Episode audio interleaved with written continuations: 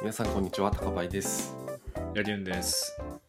ワークインプログレスはウェブ業界で働く機械学習エンジニアがテクノロジーを中心にいるかなスポットキャストですよろしくお願いしますお願いします。はい本日はですねラグの性能改善話ということで読んだ人もいるかと思うんですけどブログ記事でラグの性能を改善するための8つの戦略っていう記事が上がっていて、まあ、そこからちょっとかいつまんで話をしていこうかなと思いますはい、よろしくお願いします。はい、お願いします。じゃあ、どうしまずラ、ラグってまあ何ぞやっていうところなんですけど、まあ聞いたことある人の方が多いと思うんですけど、リトリーバル・オーグメンティッド・ジェネレーションの略でラグですね。うん。うん。まあそのままなんですけど、まあ、検索拡張生成みたいな感じかな。日本に訳すと。うん。要はなんか従来の検索システムをちょっと拡張して、LLM とかを使ってか回答を生成しますよみたいな。まあそんな感じのものですと。うん。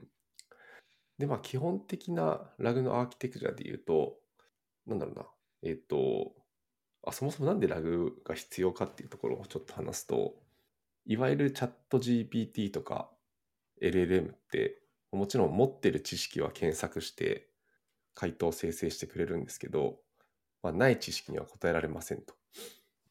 例えば、社内規定の情報とか、まあ、そういう表に出てない情報ってまあもちろん答えられないんですけど、まあ、それを答えられるようにするためにラグっていうものがまあ一つハウとしてありますと。で、まあ、どうやるかっていうと,、えー、と入力は、まあ、チャット形式でユーザーがいつも通りなんかチャット GPT とかに聞くみたいな感じで、まあ、なんかクエリを投げますと。まあ、そうするとそのクエリを使ってまずは文書検索をしますと。例えばさっきの社内規定だったら社内規定のまあ、データベースみたいなところに文書検索しに行きますと。で、そこから、なんかそれっぽい文章を拾ってきて、そのコンテキストを、えーいわゆるプロンプトに混ぜ込んで、以下の情報を使って、えーと答えを生成してねみたいなプロンプトを作って、で、回答をもらもらってくるみたいな、まあ、そういうものが一般的なアーキテクチャなのかなと思っておりますと。はい。で、まあ、このブログにはですね、まあ、そこの性能を改善するためにこういうことが必要だよみたいなことがバババッと書かれております。はい。で、まあ、8つ書かれてて、 まあよく聞くものも結構多いんですけど、ちょっと8つ先に挙げちゃうと、えっ、と、1つ目が前処理が大事ですっていう話と、えっ、と、2つ目、メタデータによるフィルタリングをしましょうって話。で、3つ目は、まあ、チャンキング戦略っていうところと、あと4つ目が埋め込みモデルの選択。5つ目がクエリ変換。6個目がハイブリッド検索。7個目がリランキング。で、8個目はまあクエリのルーティングって書いてあるんですけど、まあなんかこの中でもちょっと僕があんまり知らなかったクエリ変換のところをちょっと話そうかなと思ってます。なんか他のところの話は結構聞いたことある人多いのかなと思っていて、まあなんか例えばですけど、なんか前処理とかは、まあ、機械学習一般的に言われてることに多いと思うんですけど、ガベージイン、ガベージアウトの話とか、なんかデータちょっときれいにしましょうとか、なんかそういう話が書かれたりとかしておりますと。はい。で、このクエリ生成って何ぞやって話なんですけど、えーっと、なんかここのブログ記事でもいくつか書かれていて、まあ、要はですね、ラグでラグってさっき言ったように前段で文書検索みたいな、えっと、ステップを1個ふ挟むんですけど、まあ、そこの検索するときにユーザーが入力したクエリをいい感じに書き換えましょうっていうのがこのクエリ変換になってます。うん。うん。で、いくつか方法が書かれていて、えっ、とですね、そうだな、なんかリライト・リトリーバル・リードっていう手法とか書かれてて、まあ、これはまあ、今言った通りなんですけど、ユーザーが投げたクエリを、まあ、なんか LLM 使って書き換える場合もあるし、まあ、それ以外になんかその書き換え専用モデルみたいなのを使ってクエリを書き換えちゃうと。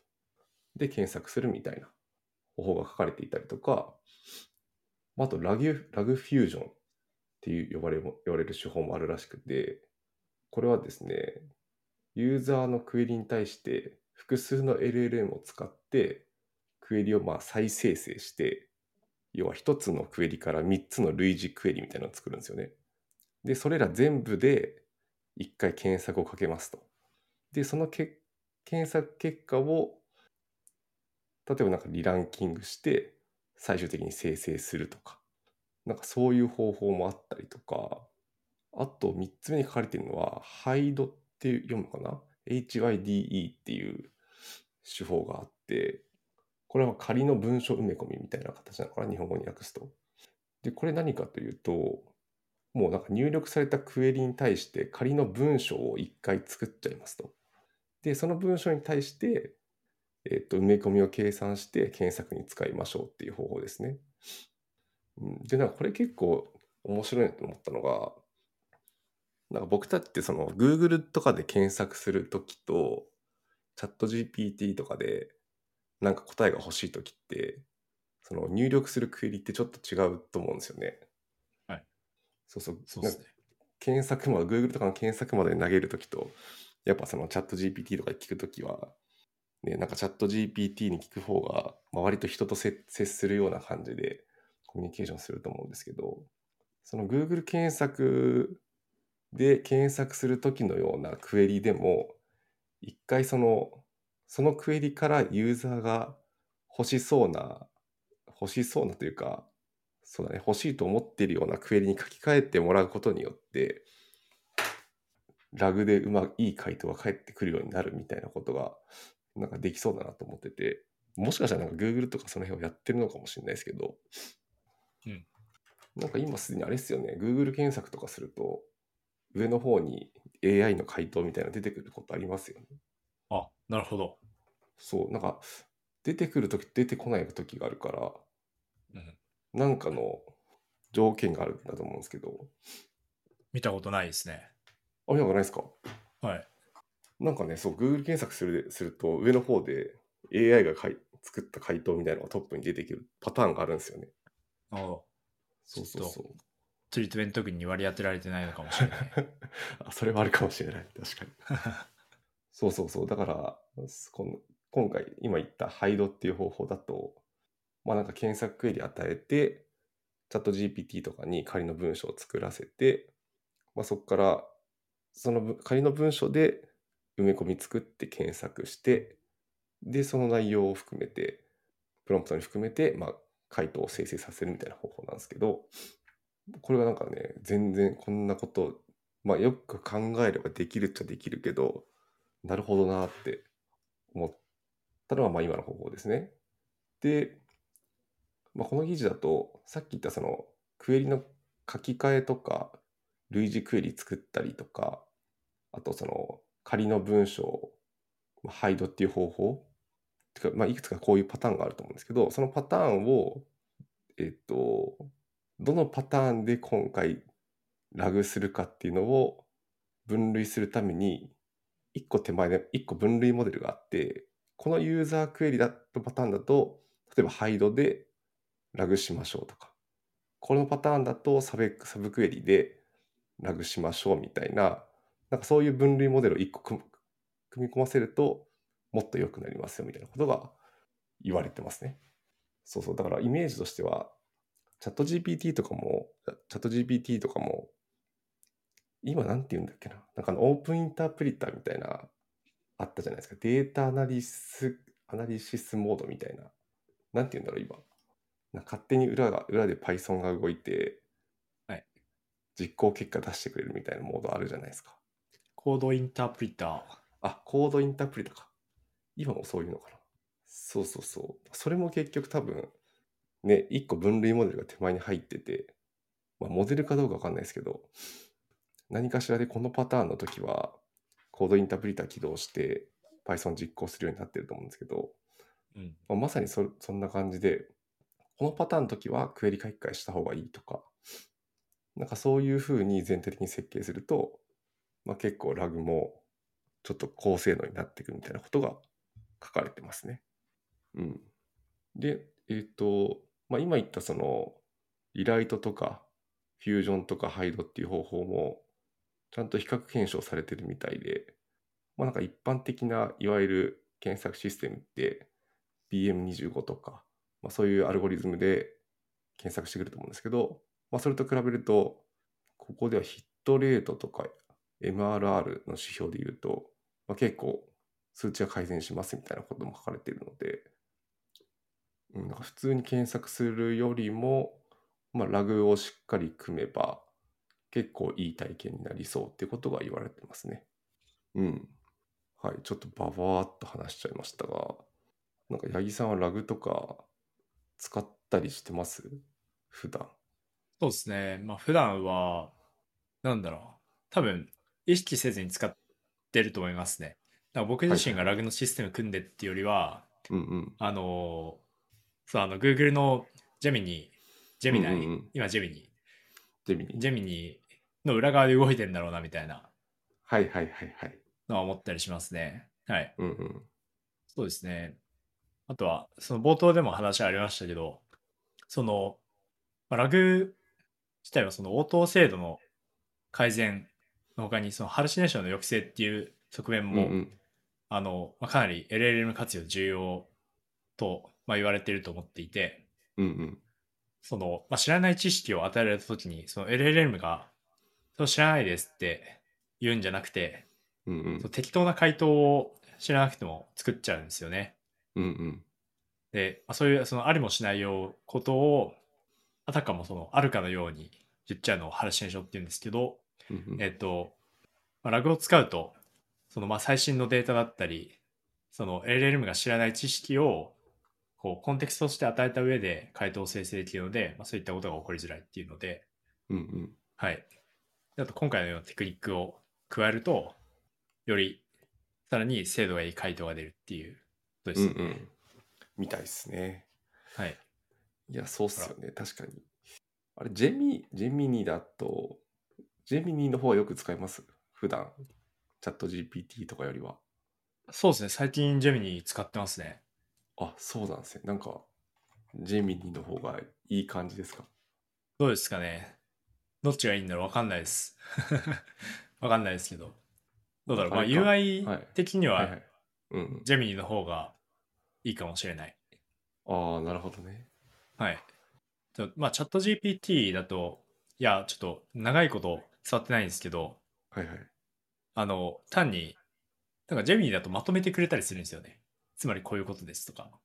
ああ、なるほど、なるほど。はいはい、は。はいあとその参考の URL 貼ってくれたりするんで、うんうんうん。はい。確かにね。はいはいはい。最近はそっちを使いがちですね。なるほどね。はい。そっか、僕もちょっとジェミニをメインで使ってみようかな。割とチャット GPT の方が使ってたから、そうですね。なんかチャット GPT で、じゃあチャット GPT で満足いく回答が得られなかった時に、ちょっとジェミニにも同じこと聞いてみるかみたいな感じではい。使うことが多かったですけど、はい。ジェミニメインにしてみようかなるほど。な。うん。ちなみに、高林さんはラグ、普段使われるんですか作ったり。そうですね。会社で一個その、冒頭でちょっと例に挙げた社内文章を検索できるやつとかは、今動かしてて、ちょっとだけなんかその辺の、なんだ、システム作ったりもしましたね。ただ、はい。今日話したみたいなところはあんまり意識せずにはい。とりあえずなんか動くものを作ってみんな使えそうかなみたいなところをを試してみたい試してみたみたいな感じなのではい。めちゃくちゃ性能を良くするみたいなところはまだ全然やってないですねなるほど。うんでもまあなんかそうっすね結構ラグのシステム作るときに文章の埋め込み何で埋め込むかみたいなどのモデル使って埋め込むかみたいなところも結構重要だったりするんですけど、はいまあ、。割と今今だとオープンソースで使えるモデルとかあってかなり低コストで、なんかオープン AI の API とか使うとまあちょっとお金かかっちゃうんで最初やりづらいと思う人もいるかなと思うんですけど、OSS のモデル使えばその辺はお金はまあほぼゼロというかまあクラウドで運用するならインスタンス代ちょっとかかりますけどうん。うん。まあ、それ以外はね、もうなんか一回ローカルでエンベディング作るとかだったら全然お金かかんないんで、その辺は割となんかサクッと試せるんだなっていうのは、やってみて思ったりしましたね。なるほど。モデルで結構変わるんですか実際に試されたりしましたかあ、でもやっぱ、なんか仕事で使ったのはマルチリンガルの、なんか一番小さいモデルを使ったんですけど、やっぱなんかね、ラージと比べると、なんかラージの方が良さそう感はあったんですけど、はい。結構なんか、なんだっけな。そんなに致命的なほど変わらないし、かつ、社内システムなんで、はい。一旦そのスモールの方でいいかっていう結構ラージだとその作られるエンベディングのなんだディメンションが大きくてはいはい。そのラグのラグ動かす API のメモリも結構使っちゃうんですようんだ。から割と運用コストかさむなっていうところで一回一番小さいモデルとかでやってはいるんですけど、うん。うん多分まあ変わるはずではありますね論文とかその辺見ると、まあ、はい数値はやっぱラージの方がいい数値が出てるから、多分変わるああ。うん、うん。そうっすよね。うん。ただやっぱこれもオンライン評価とオフライン評価の、うんうんまあおまあ、オンラインっていうか、その、まあ、それこそど主観的な、うんまあ、どんぐらい良さそうかっていうのが、そのオフライン性能と、がどんぐらい上がったら、その良さそうとかどんぐらい上がるみたいなのが、うん多分、あんま分かってないと思うんですよね。いやそうですよねはい。そうなんだよなだからその辺の評価周りのところもね結構むずそうっすよねそうですね。ラグとかはうんうん。だからまあ何かしらの仕組みで、このまあ関連文章を取ってきて、 プロンプトに埋め込むみたいなのをやるっていうのはすごいき、あの、効果的なんだろうなって思うんですけど、うんそこからのチューニングが、こう、どれが、どんなのが効果的なんだろうなっていうのは、あんまり、ねはい。そうっすよねしかもまあももちろんですけど開発工数はまあそこそこかそこそこかかるというかまあはいかかるから、でまあ運用コストもまあ全くゼロではないからそのもう今すでに何かしらの検索システムがあるんだったらもうそれでいいのではっていう話にもなりかねなさそうな感じはありますもんね。ああ、うん確かに本当にそれより良くなるのみたいな。そうですねね。確かに。確かに。そうそうそう。はい。まあちょっとラグの話はそんな感じかな。このブログ結構、まあ他の、今、クエリ変換のところを中心に話したんですけど、他の7つも結構面白いことを書いてあるので、ぜひ興味ある方は読んでみると面白いかなと思います。概要欄に貼っておくので、はい。興味ある方は見てみてください。ありがとうございます。はい。 And now, a short commercial break. エンジニアの採用にお困りではないですか候補者とのマッチ率を高めたい辞退率を下げたいという課題がある場合ポッドキャストの活用がおすすめです音声だからこそ伝えられる深い情報で候補者の興味関心を高めることができますピトプでは企業の採用広報に役立つポッドキャスト作りをサポートしています気になる方はカタカナでピートパと検索し X またはホームページのお問い合わせよりご連絡くださいじゃあ、メインはそんな感じっすかね。ランダムトピックの方に行きますか。はい。はい。八木さんは最近いかがお過ごしですかはい。ちょっとこれ宣伝になっちゃうんですけど、はい。えっと、うん僕、運営メンバーとして関わらせていただいている、レコメンデーションインダストリートークスっていう勉強会があるんですが、その第2回が、あの、イベントページ公開されました。お、おめでとうございます。あ、ありがとうございます。はい。で、今回はですね、えー LINE ヤフー様に、あの、会場スポンサーに、会場提供、あの、していただきまして、えーまあ、そこで、LINE ヤフーさんのオフィスで開催させていただきます。はい。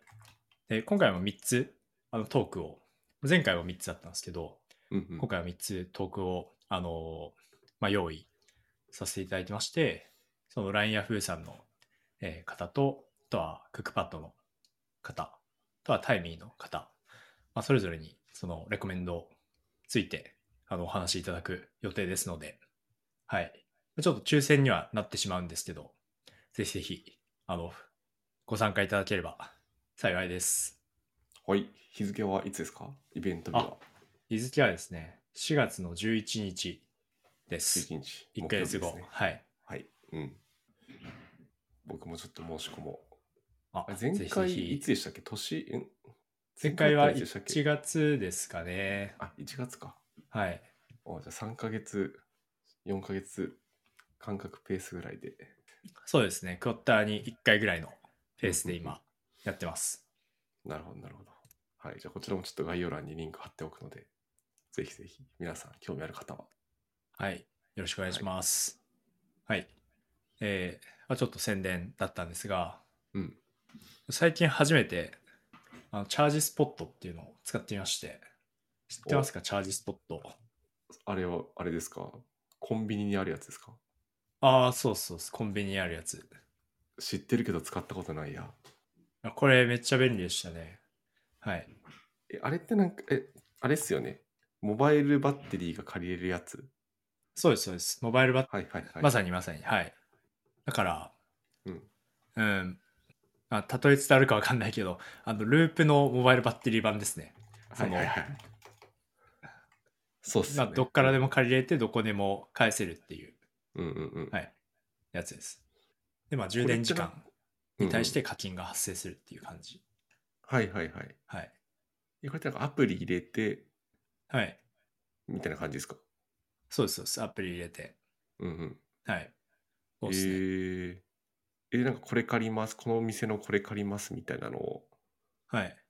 入力すると、そこかはらい課金スタートみたいな感じですか、ああ、なんか予約できるのかわかんないですけど、まあ、とりあえずその、アプリ、まあ、地図があるんで、うんうん。まあ、大体コンビニにあるんですけど、うん。そこに行って、で、QR 読み取ると、うんうん。そのパコってあの、ハマってるのがこう出てるんで、えー、はいはい、はいで、そこで借りてって感じですかね。はい。あ、なるほどね。はい。 うんえ、これどういう場面で使ったんですかそうですね。これ、僕はあんまりモバイルバッテリーを持ち歩かない人なんですけど、 ちょっと先週出かける用事があって、うん。で、えーっと、そうだな。先週、その用事があの、子供の習い事だったんですよ。うんうん。はい。で、なんか、2時間ぐらい、その、習い事やってる間僕暇になったんですよね。うんうん。で、その時、あの iPhone しか持ってなくて、うん。で、充電がギリだったと。おおで、家にも、まあか、帰る、帰れない。ー。うん。やばいってなっこのままじゃ2時間なんて潰せないって思ったんですけど、うんうん。そう、そこでチャージスポットあったなって思い出して、おおはい。で、爆速で使えたんで、ー。すごい。はい。すごい良かったですね。えー、これあれですもんね、借りたとこ、どこでも返していいんですもんね。そうです、そうです。はい。えー、なるほどね。確かにこれ、使ってる人をよく見る気もするもんな。ああ、そうですか。うん。うん。まあ、あるなと思ってたんですけどね。使ったことなくて。はい。そうだね、僕バッテリー持ち歩いちゃう人材だからな。ははあそうですよねそうなんだおあの。ベストバイのところでバッテリーあれやられてましたもんね。あそうそうそうそう。うん。そうなんだよな。そいや、でもこれ、いいいっすよね。便利だろうな。う。はい。身軽で、身軽に出かけたい時とか、とかね、八木さんみたいな緊急時とかはね、そうですねい。いっすよね。はい。なので、まあ、ピンチだってなった時は、うん。思い出す。思い出してみていただけると。はい。そうっすよね。いや、はい。便利です。はい。なるほどな。うんうんこんな感じですかね。タコパイさんなんかありますか僕は確定申告を終わらせました。ちゃんとお。疲れ様でした。あだす。なんか、そう。納税、納税しするしないで、ちょっと、いろいろ、炎炎上したのかなわかんないけど、ちゃんと僕は納税しようと思って。な、納税しましたなんかあったんですか僕、知らないんですけど。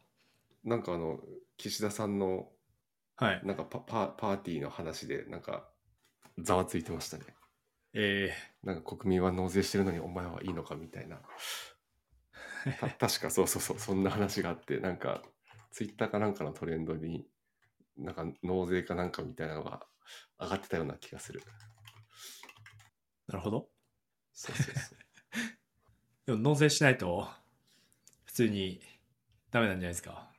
ダメなんですよ。ダメですよね。ダメなんですよ。なるほど。はい。いや、そう。それでなんか、まあ、あの、マイナンバーカード使って、まあ、e-tax で、ふあの、申請するんですけど、はい。なんかあの、マイナンバー、あ、八木さんってマイナンバーカード持ってますはい。持ってます。あれなんか作るときにパスコードみたいなの設定したと思うんですよ。はいはいはい。なんかああれったの、な。うん。あったじゃないですか。あれがなんか数字4桁と、はい。それとは別で6桁以上のパスコードを設定したらしくて、あったな。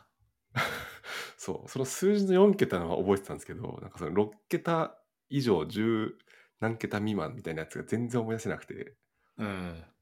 そうだからそれも再発行しましたね。そおっーちのパスコード。 え、最後大変だったんじゃないですかいやでもそれが再発行もその 4, 4桁の数字さえ覚えてればコンビニでできるんですよ。あ、そうなんですか。そうそうそ。そうれはよかった。そうそうそう。よかったと思って。うんで、。その4桁の パスコードも忘れちゃったら、なんかあのはい区役所とか行って再発行しなきゃいけないんですけど、クソめんどくさい。なるほど。そうそうそう。だからね、ちょっとめんどくさかったけど、はい。